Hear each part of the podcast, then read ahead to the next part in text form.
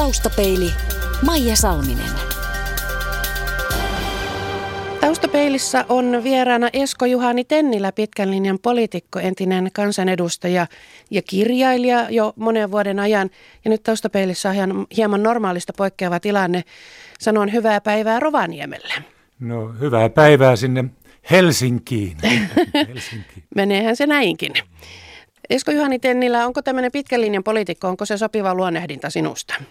No kyllä varmaan yksi mahdollinen luonnehdinta. Toisaalta pitkän linjan toimittaja. Mä aloitin aika nuorena poikana toimittajana ja, ja sieltä sitten politiikkaa ja nyt taas takaisin toimittajaksi. Sinulta ilmestyi vastikään kirja nimeltä Toppari Arkadianmäellä. Se on kiintoisasti proosarunoiksi jalostettuja muistelmia ja mietelmiä vuosien varrelta. Kirjoitat paitsi omista ajatuksistasi myös luonnehdintoja poliitikoista vuosien varrella. Millaista palautetta tästä on jo tullut? No pääsääntöisesti ihan myönteistä. Tosin eduskunnassa en ole vielä tämän kirjan julkaisemisen jälkeen käynyt, että katsotaan miten siellä reagoidaan. Siellä tosin on aika paksunahkasta porukkaa, ei se pienistä säpsy.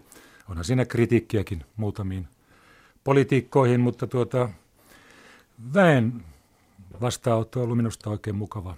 Että, että päivittäin joku soittelee, että ihan yllättävän hyvä, sanovat, jossa varmaan en tiedä mistä ne odotukset on sitten liikkeelle lähteneet. Kyllähän se aina on myös kova työ, kun jotakin yrittää pelkistää.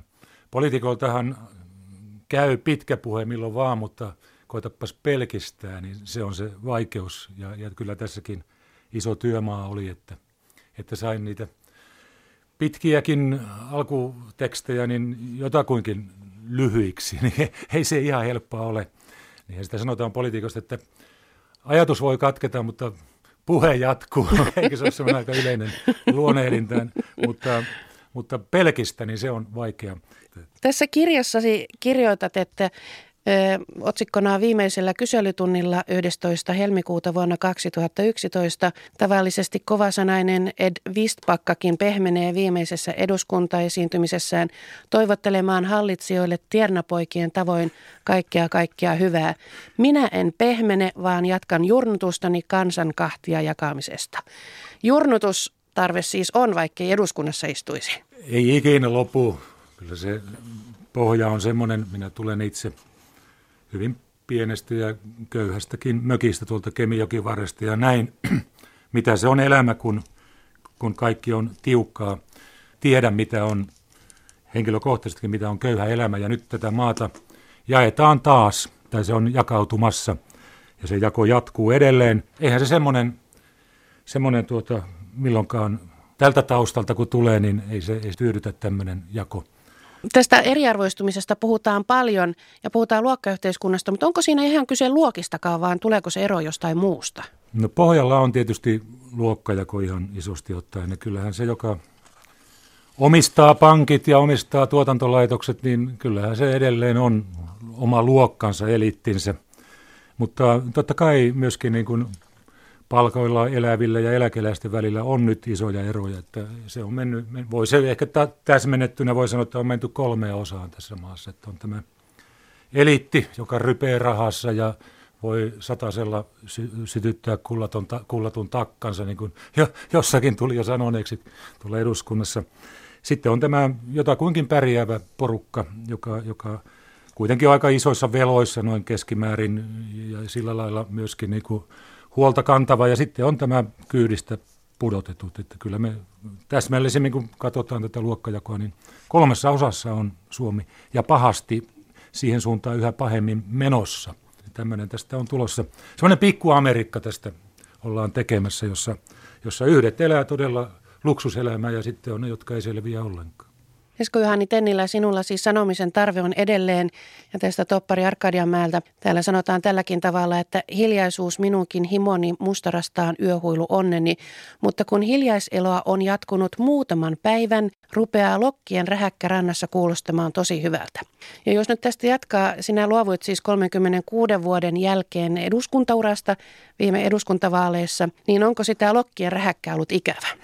No kyllä, kyllä se siellä mökilläkin meillä on tuolla lähellä Kemiä Simon puolella, niin mahtava hieno rantapaikka, jossa merta katellaan, mutta kyllä se pari-kolme päivää riittää. Sitten pitää, sitten pitää lokkien rähinäkään ei riitä, sitten pitää päästä Kemin torille kuuntelemaan niitä irvileuka punikkeja, joilla aina on kanta kaikkea ja, ja värikkäästi, että kyllä, kyllä mä olen hyvin sosiaalinen ihminen, minun pitää päässä ihmisten kanssa jutuille. Tämä on peruja äiti Vainajalta, joka oli tämmöinen lämmin ja sosiaalinen ihminen meillä pienessä kotimökissä, niin kyllä siellä iltasi aina kylän naisia istui ja kävivät läpi päivän asioita ja, ja, ja kaikkea muutakin, että se, se on sieltä peruja tämmöinen tarve, tarve tavata ihmisiä, kuunnella, ottaa osaa keskusteluun. Ja se oli tietysti kansanedustajan työssä niin, niin ihan iso osa tietenkin, ja sen pitääkin olla sitä kansanedustajan työtä, että tapaa ihmisiä, kuuntelee.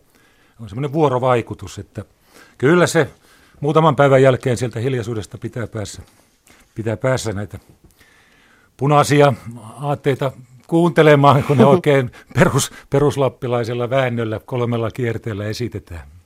Onko eduskuntaan sinänsä ollut äh, ikävä?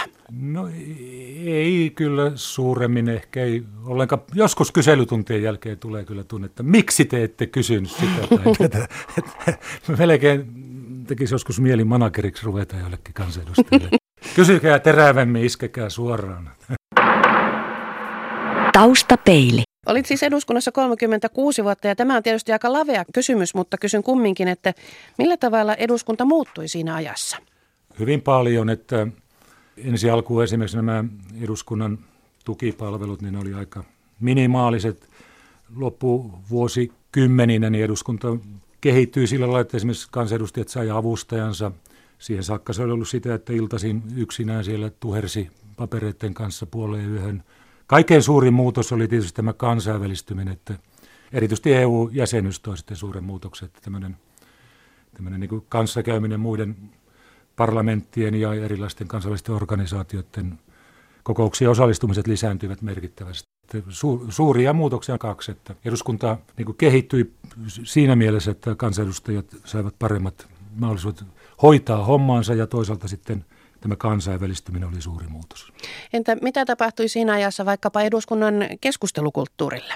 No sekin parani koko ajan, että kyllä, kyllä se alussa oli aika puuduttavaakin, kun ei ollut mitään esimerkiksi aikarajoituksia. Ja erästä Lapin ennen minua olleesta kansanedustajasta Lahtela Matistahan kerrotaan, että tämä Kemijärven suunnan kansanedustaja oli silloin 50-luvulla puhunut tunnin – ja oli sanonut sitten, että ja nyt toiseksi, jonka jälkeen taisi kyllä lopukki lähteä. Kahvila, se menee koko ajan parempaan suuntaan, kun ne puheet lyhenee. No nyt on nähty jopa tämmöinen Titanien taisteluksi sanottu tapahtuma, jossa ei Tanner tainnut hirveästi tömistä, mutta tähän kumminkin kiinnitetään huomiota, että siihen keskusteluun saataisiin eloa. Onko se hyvä asia? Kyllä, minusta siinä pitää hakea koko ajan uusia muotoja, että tulee semmoinen selvä asetelma. Se on tietysti Suomessa nyt vähän vaikea, kun meillä on käytännössä yksi järjestelmä, että miten se asetelman, asetelman oikein luot, että nyt kun esimerkiksi on tätä eläke- ja nostokeskustelua seurailut, niin mikä se asetelma on, niin sitä on vaikea sanoa, koska se näyttää menevän enemmän hallituksen sisällä kuin hallituksen ja opposition välillä. Kepukihan näyttää ainakin johtajansa suulla niin olevan sitä mieltä, että ei kun eläkeikää ylöspäin, vaan – Eli kyllä näitä asetelmia pitäisi hakea, mutta on se pikkusen vaikeaa nyky-Suomessa, kun, kun se 6 vai 7 puoletta hallituksessa ja lopukki on lähellä hallitusta. mutta yritystä, yritystä pitää olla ja asetelmia pitäisi saada aikaan. Minä pidän tietysti aika kummallisena tilannetta, jossa, jossa työ ja pääoma on samassa hallituksessa niin kuin nyt on, eli kokoomus ja, ja vasemmisto, niin kyllähän se silloin, silloin se konsensus on mennyt liian pitkälle ja se asetelma on, on sekainen. Ja tämä tietysti sitten vieraanuttaa ihmisiä politiikasta ja, ja luo populistisille liikkeelle tilaa. Nyt on sitten kokoomuksen johtama hallitus ja kyllä se vasemmisto on joutunut siinä niin semmoiseen rooliin, että se on semmoinen hallitusveneen kiltti soutaja, joka, joka selkä menosuuntaan soutaa, minne perämies Katainen aina suunnan näyttää. Että kyllä pidän luonnottomana tämmöistä asetelmaa. Että ei olisi pitänyt mennä hallitukseen? No tietenkin hallitukseen pitää mennä, jos ne ehdot on semmoiset, että, että siinä, siinä jotakin todella saadaan aikaa, mutta kyllä se perusarvio tietysti oli tätä hallitusta tehdessä, että edessä on loppujen lopuksi kovat leikkaukset ja, ja niitähän siellä nyt juuri aletaan pähkäämään ja niitä varmasti tulee. Ja se alku ihan hankala ollut, koska tuli esimerkiksi se sataisen korotus työmarkkinatukeen, mutta, mutta nyt alkaa tulla se kova linja näkyviin ja, ja kyllä tästä eläkeiän nostosta tulee sitten todellinen tappelu. Minä pelkään, että vasemmisto antaa siinä periksi. Sehän johtaisi vain siihen, että, että kun ne työnantajat ei pidä siellä töissä niitä ikääntyneitä, ne potkii ne pois, vaikka pu- muuta puhuvat, niin sitten tulee se vaihe näille pois potkitulle ikääntyneille, jos eläkeikä on nostettu, että se pitenee aika, kun on siellä työelämän ulkopuolella ensin ansiosidonnaisella päivärahalla ja sitten lopuksi työmarkkinatuella. Ja siinä putoaa eläkekin samalla, kun tulot ovat pudonneet. Tätä tässä eläke menojen säästöään tässä haetaan, vaikka ne sanat, joita esitetään, on kauniisti kuorutettuja, että työuria pitää pidentää. Niin pitääkin, mutta silloin pitää tehdä ihan toisenlaisia toimia, eli, eli estää esimerkiksi tämä laaja työttömyys, vetää sieltä se reservi töihin. Nuorista iso osa on menossa hukkaan kokonaan, kun peruskoulun jälkeen ei tule ammatillista koulutusta tai muutakaan koulutusta. Nyt sitä muuten sitä ammatillista koulutusta Lapista yksistä ollaan leikkaamassa 1700 koulutuspaikkaa. Samalla puhutaan työurien pidentämistä. Esko Juhani Tennilä, mitä muuten mietit Vasemmistoliiton nykytilasta? No kyllä ja tulevasta. Niin, kyllä mm. minä näen, että vasemmistolla on aina paikkansa, mutta särmää, särmää pitäisi tulla lisää. Nyt on kummallisen hiljainen vasemmisto Suomessa kokonaisuudessa. Jotenkin ne tuntuu mykistyneen. Ja, ja nyt kun alkaa nämä leikkausneuvottelut niin, ja eläkejän nostoleikkaukset, niin kyllä nyt pitää sitä särmää tulla. Tai, tai sitten siinähän tehdään kunnia kujaa Timo Soinille noussa Suomen suurimmaksi puolueeksi tai ainakin kakkoseksi, jos, jos näin jatketaan. Niin kuin sanottu, keskustakin näyttää koukkaava enemmän sinne oikealle, ainakin tässä eläkeikä keskustelusta siinä rakennellaan pohjaa tulevalle porvarihallitukselle. Sitten me joutuu aloittamaan taas niin kuin kaikki alusta vasemmiston osalta. Ja, ja siinä sitten opposition meno, kun ensin on itse hyväksynyt kaiken näköistä, niin sekin on aika, aika, aika hankala juttu. Näistä vasemmistoliiton asioista on ymmärtääkseni, eikö niin teesejä tulossa huhtikuussa sinulta ja Esko Seppäseltä? No tämmöistä on Eskon kanssa mietitty, että Mitä jos se... vielä, vielä kerran hypätään areenalle ainakin mekin. Mm. Siellähän silloin käydään sitä puoluekeskustelua ja koitetaan sitten esittää omat näkemyksemme siitä, miten, miten se vasemmisto lähtee nousuun. Tietenkin se on niin kuin jalkapalloottelussa tietää katsomosta. Näkee aina paremmin. Taustapeili. Esko Juhani Tennillä, onko politiikassa vielä aatteellisuutta? Sitä pitää olla. Ilman sitä niin koko hommahan on hallinnointi ja se on ihan sitten sama, kuka siellä on. Ja ja tässä mielessä juuri kannankin huolta tästä yksi puoluejärjestelmän synnystä, joka Suomeen näyttää nyt, näyttää nyt asettuneen. Tämä idea tai tämmöinen käytäntö, puheessahan ollaan vielä vähän erilaisiakin, mutta kyllä ne on ne väestöryhmien edut erilaisia. Palkansaaja etu on eri asia kuin kapitalistin. Kyllä ne ideologiat pitää olla, ja tietenkin visiokki pitää olla aina mihin tähdätään, ja, ja siinäkin se erilaisuus on selvä – mitä politiikasta häviää, jos kaikesta tulee vain sellaisia järjestelykysymyksiä? No sieltä häviää ainakin äänestäjät. se on ihan sata varmaa. Ja se kehitys meillä on vakavasti jo menossa. Kunnallisvalien äänestysprosenttia kun katteli, niin pitäisi olla huoli kaikilla. Ja siinä oli vielä se leima, leimaava piirre, että siellä missä on paljon pienituloisia ihmisiä, niin siellä se äänestäminen on vielä ollut, oli näissäkin vaaleissa ja on ollut koko ajan huonompaa. Eli tämä miljoona kärryltä pudotettua suomalaista ei oikein löydänyt omaansa, tai sitten protestiksi äänestelee Soinin timpan. Mut, mutta, mutta tässä se ongelma tulee sitten, että jos aatteet ja, ja erilaiset linjaukset häviävät, niin vaihtoehtoja ei ole ja, ja äänestysprosentit sitä myöten tippuu. Sinä olet aatteesi pitänyt ja omaa linjasi olet sen takia ollut omassa puolueessasikin välillä oppositiossa aika pahastikin. Kysyn näin vähän provosoivasti, että missä se kulkee se suoraselkäisyyden ja tyhmyyden raja näissä asioissa?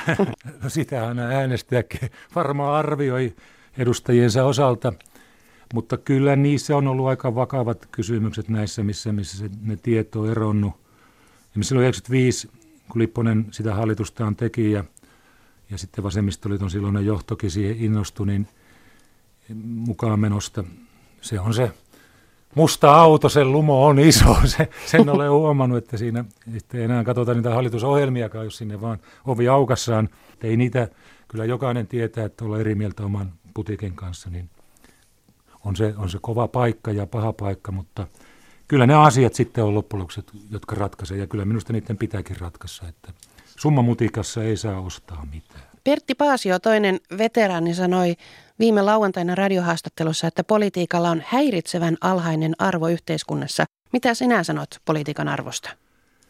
Kyllä, mä jaan tämän Pepen ajatuksen pitkälle ja kyllä siinä varmasti on taustalla tämä tämmöinen ideologioiden ja, ja, ja niihin liittyvien eri väestöryhmien intressien ajamisen häipyminen. Nyt ollaan hyvin laajasti vain sen suomalaisen markkinatalouden hoitajia ja, ja silloin, silloin se, se heikommalla oleva kansaosa, niin se, se ei oikein tunnista, että siellä heidän asiasta välitetään ja, ja, ja sillä lailla se on se rapistunut se, se politiikan uskottavuus ja, ja, ja, ja kiinnostuskin siihen osassa väkeä on heikko. Että kyllä siellä on, on tämmöisiä syitä, että kyllä mä jaan pitkälle sen, että politiikka kuitenkin ratkaisee kaiken ihan lopuksi. Pitäisi olla kiinnostus, että, että, mutta, mutta silloin pitäisi tietenkin näiden päähän potkittujenkin, niin on varmasti vaikea välillä tunnistaa, että kuka se meidän asia oikein ajaa, vai ajaako sitä kukaan, ja siitä tulee sitten semmoinen yleinenkin käsitys, että, että ei heistä välitetä, ja sieltä, sieltä se sitten se äänestysprosentti on lähtenyt tippumaan. Se on meillä Suomessa, niin se on pelottava alhaalla. Esko Jaani Tennilä, olet Lapin mies, niihin sinut on opittu tuntemaan ja jos markkinatalouden kieltä puhuisi, niin se on sinun brändisi. Miten maakunnan yhteistä etua nykyään ajetaan? Onko, onko teillä siellä yhteishenkeä? No sitä, sitä on, mutta paremmin sitä oli vielä silloin aikaisemmin. Meillä oli semmoinen eduskunnassa ensimmäinen, ensimmäisenä kehitettiin tämmöinen Lappi-puolue, eli Lapin kansanedustajat muodostivat siellä myös oman ryhmänsä. Me pidettiin hyvin tiivisti yhteyttä ja, ja, ja katsottiin asioita yhdessä myös. Lappihan on semmoinen sorrettu maakunta ollut kautta historiansa. Tämä, tätä on pietty aikamoisena siirtomaana ja, ja, ja se pakotti tämmöiseen. Väkeä on aika vähän ja sen takia voimia oli koottava. Lapilla oli aiemmin tunnusomasta myös tämä kansanliike meininki. Karvaläkit pään perkele ja Helsinki oli yhtä aikaa meidän tunnussa tästä Lapin radiossakin. Soidat jopa tunnarina, jonka Karja sun tulin kerran tulla jossain tilaisuudessa paukasseksi. Me lähdettiin her- isoillakin porukoilla liikkeelle ja saatiin tuloksia. Sillä oli merkityksensä. Tosin 70-luvulla oli esimerkiksi tämä aluepoliittinen ajattelu vahvasti voimissa. Elettiin vielä Kekkosen aikaa ja maalaisliitto, keskusta ja SKD olivat vahvoilla. Saatiin yliopisto tänne Rovaniemelle, saatiin Tornio jaloterästehdas. Kansanliikkeellä oli niissä merkityksensä. Ounasjoki saatiin kansanliikkeellä suojeltua. Kemijoki on valjastettu melkein päästä päähän ja sitä enemmänkin vielä siellä altaat jatkona, että me halusimme, ainakin Lapin-ihmiset laajasti, niin pitää yhden joen alkuperäisessä tilassaan. Kansanliikkeellä oli Lapissa iso merkitys. Ne on hiipuneet, nyt on virkamiesmäistynyt tämä Lapin politiikan tekokin. M- miten siinä sitten niin on käynyt, että se henki on hiipunut? Ei se väessä ole varmaan, mutta ehkä tämmöinen virkamiesmäistyminen on politiikassa aika yleistäkin, että poliitikot, ho, poliitikot hoitaa asiat, ei tässä tarvi muiden liikehtiä. Ja, ja se on levinnyt tännekin. Nyt tosiaan ollaan esimerkiksi meiltä viemässä 1700 ammattikoulupaikkaa. No jotakin on saatu aikaa, mutta semmoista oikein kovaa repäsyä ei tässäkään asiassa enää ole näkynyt. On ihan viime vuosiltakin yksi hyvä näyttö, missä tämmöinen kansanliike auttoi Kemijärvelle menevä yöjuna oltiin lakkauttamassa tuossa Aivan. joitakin vuosia sitten. Sieltä naiset nosti äkäisen liikkeen ja, ja se näkyy kyllä Suomessa ja, ja hallitus liikenneministeriö joutui per, perääntymään. Taustapeili. Esko Juhani Tennilä, kollegani täällä, semmoinen, joka on pohjoisessa viettänyt vähän enemmän aikaa, niin hän sanoi, että, että etelän ihmisen on mahdotonta tajuta sitä arvoa, joka Tennilällä on omalla maallaan, että olet tukipylväs, johon pohjoisen ihmiset ovat oppineet turvautumaan ja luottamaan. Miltä tämmöinen kuulostaa? No, aina ne kehut on mukavampi kuunnella kuin moitteet, eikö se ole aika lailla näin. Kerran muuten Pekka Kejonen, runoilija, mm.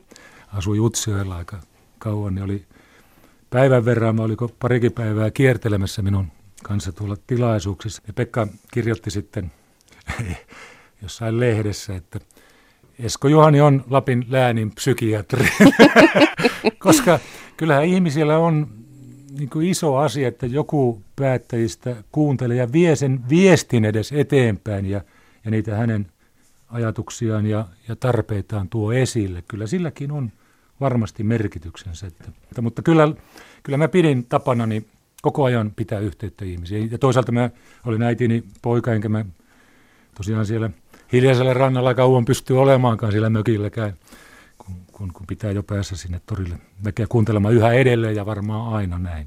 Edelleen kuuntelet kyllä puheita noin niin kuin Rovaniemen kaupunginvaltuutetun näkökulmasta, vaikka valtakunnan politiikka ainakin eduskunnan osalta jäi, niin paikallispolitiikka ei. No ei, kyllä mä olen tuolla valtuustossa. Viimeksi eilen maanantaina oli valtuusto ja saattaa olla, että siellä jotkut valtuutetut toivoisivat, että olisi edelleen eduskunnassa, että ei olisi niin paljon virtaa tuolla valtuustossa. Saattaa hyvin olla näin, mutta Rovaniemi on Lapissa iso kunta, jonka päätöksillä on merkitystä koko maakuntaan ja, ja sen takia siellä semmoinen tunne on, että pitää koittaa sielläkin Entäpä sit... tehdä ja vaikuttaa. Entäpä sitten vähän isommat ympyrät vielä, jos kerran virtaa riittää. Seuraavat eurovaalit ovat ensi vuonna. Mitä sanot niille, jotka ehdokkaaksi kosivat? No, Brysseli, kaukaiseltahan se kuulostaa. Vaikka voin kyllä hyvin kuvitella, että, että euroedustaja homma on aika lailla samanlaista Brysselissä kuin on, kun on ollut Lapin kansanedustaja homma Helsingissä. Siellä Brysselissä taitaa yhtä suomalaismeppiä vastata 77 saksalaista meppiä ja joku 60 italialaista meppiä ja niin edelleen, että, että kovaa hommaa on, kovaa hommaa on ja, ja varmaan myös hyvin tärkeää hommaa, mutta kyllähän se Brysseli kaukaiselta kuulostaa ja kaukanahan ne vaalikin on vielä. Niin, että varmaan ei ole vielä sanottavana vai? No eihän sitä pidä koskaan mennä sanomaan liian aikaisin mikään. Sekin oppi on, on saatu, joskus sitä on kailotettu vähän liiankin aikaisin asioita, mutta kyllä mä tykkään toimittajan hommasta. Tässä, tässä sana on vielä enemmän vapaa, näin ainakin kuvittelisin. Mennään 70-luvulle. Se oli kiihkeän politikoinnin aikaa. Mitä itse ajattelet nyt näistä vuosista, 70-luvun vuosista, muutenkin kuin omalta osaltasi?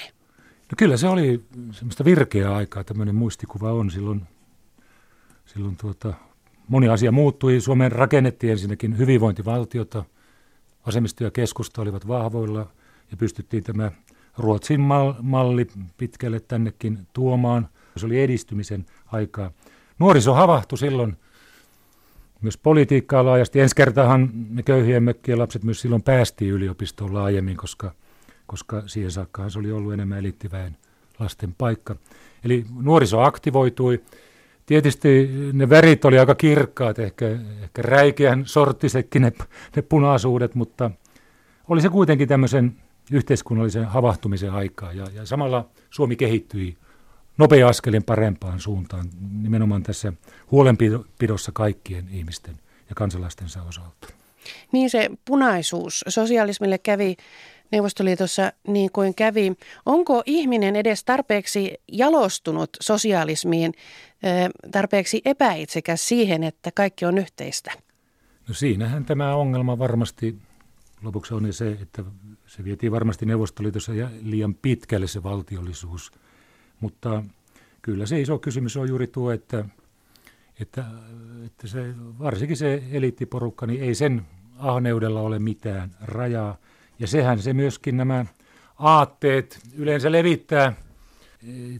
Että aatteetkin ovat aina hallitsevan luokan aatteita. Että kyllä mä näen niin, että nämä sosialismin perusideat, niin kyllä suuri osa kansasta ne sieltä pohjaltaan jakaa, ei, puhumatta kuitenkaan sosialismista, eli siitä, että hyvinvointivaltio säilytetään, mutta nyt tämä eliitti kiskoo Suomea sinne kapitalismin suuntaan. Mutta kyllähän tavallinen ihminenkin aina vähän koittaa, että jotakin lisää. No kyllä se on ihan oikeakin tarve. Jos ei palkansaaja halua palkkaa lisää, niin se, se ei sitä saa. Eihän ne häppösiä sitten loppujen lopuksi ole nämä edut Suomessakaan, eikä palkatkaan, että se on myytti, että täällä eletään siltä osin yli varojen. Taustapeilin Vakio Viitonen. Esko Juhani Tennilä, mitä muistat lapsuudestasi? No kyllä aina ensimmäiseksi tulee mieleen äiti, joka piti sen pienen ja niin kuin sanottu köyhänkin mökin optimistisen tunnelman pystyssä niillä raateilla ja, ja valoisuudellaan siinä kaiken niukkuuden keskellä ja työteliäisyydellään piti, piti tokkaa, tokkaa järjestyksessä, lapsi tokkaa. Isä oli paljon poissa sirkkeli Savotoilla ja, ja, ja muilla työmailla, mutta äiti se siltä aina mieleen. Paras ja pahin luonteen piirteesi? No paras on varmaan tämä sosiaalisuus. Sitten on ehkä semmoinen kärsivällisyyden puute, mitä nopeasti tapahtuu sitten, kun jotakin päätetty, tai se päätöskin saattaa tulla aika nopeasti. Että pitää sitten ruveta heti jollekin. Minä en oikein kestä sitä, että nyhjätään ja nuhjataan. Millaisten ihmisten seurassa viihdyt? Kyllähän ne on nämä irvi, punikit täällä Lapissa ja, ja on niitä muuallakin maassa, jotka tosiaan kolmella kierteellä tiukkoja kantoja vääntelevät, eli hyvin värikkäästi puhuvat. Ja, ja näiden irvileuka miesten niin hyvin, hyvin topakat vaimot, jotka saavat myös sanotuksia, yleensä sanovat, niin kuin Lapin tapakin on tosiasiassa, niin se viimeisen sana on myös niissä näissä, näissä perheporukoissa. Niin, niin kyllä mä tykkään kuunnella niitä ja jututella niitä. Missä olet mielestäsi onnistunut parhaiten? No kyllä kai se, että 35 ja puolen vuoden jälkeen, yhdeksän valikauden jälkeen, niin ihmiset antaa kiitokset siitä, että touhusit niin aktiivisesti Lappisi ja pienitulosten puolesta, niin totta kai se tuntuu mukavalta. Millainen on toistaiseksi toteutumaton haaveesi? No kyllä se on semmoinen yhteiskunta, jossa kaikki pärjää. Kyllä tämä repeytynyt yhteiskunta, niin kyllä tämä on kaikille lopuksi huono. Minusta presidentti Sauli Niinistö puhemiehenä toimiessa vedin eduskunnassa köyhyysryhmää ja Ilkka Taipaleen kanssa ja kerran siellä oli Sauli Niinistö silloin puhemiehenä puhumassa ja hän totesi viisaasti minusta, että hyväosastenkin kannattaa esimerkiksi ajatella niin, että, että huolenpito pienituloisista ihan, ihan sinne materiaaliseen tason saakka on heillekin etu, sillä revennessä yhteiskunnassa lopussa kaikilla on huono elää. Ihan vähän sitten asiasta toiseen. Kysyisin semmoisesta pukeutumisasiasta, kun olen muistavinani, että ennen vanhaan kerrottiin tarinaa, jonka mukaan sinulla on vuodessa kaksi kravattipäivää. Että toisena juhlisit itsenäisyyspäivän vastaanottoa ja toisena naapurin vallankumousta, niin pitääkö paikkansa? Kyllä se pitää. Lopullahan ne rajoittu siihen Suomen itsenäisyyspäivä ihan karkeasti ottaen, mutta kyllä muinakin tärkeinä juhlahetkinä, että kun eduskunnan juhlalliset avajaiset aina pidettiin tai joku tämmöinen isompi juhla, niin pitäähän se kravatti silloin sietää, mutta kyllä siinä on kyse siitä, että jotenkin se vaan kuristaa minua, että mulla on se tunne, että se estää veren päähän pääsy ja, ja ajattelunkin katkaisee. Virolainen yritti panna mulle kravatin kaulaan myöskin siellä eduskunnan istunnossa. Sehän oli semmoinen se meno silloin, kun eduskuntaan tuli, että Työväenmiehekin oli, jos ei nyt ihan mustassa puvussa, niin tummassa puvussa ja kravatti kaulassa. Ja sitten kun mä rupesin siellä rentustamaan, niin kyllähän siitä puhetta riitti. Virolainen sanoi, että kokoomuksen naiset on valitellut, että Tenilä pukeutuu huonosti eikä pidä edes ravattia. Mä sanoin, että en pysty, että hankaa kaulaa, niin silloinen puhemies sanoi, että no olkoon. Sitten tuli vihreät, taisi olla Ville Komsi, joka pelasti mut tästä, tältä kritiikiltä, kun Ville, eikö se ollut jo melkein kumisaappaissakin joskus. Siitä ruvettiin sitten puhetta pitämään. Totta kai eduskunnassa pitää asiallisesti pukeutua, ei sen mukaan, mutta kravatti on vaikea paikka. Hirtto tuomiolta kuulostaa. Taustapeili.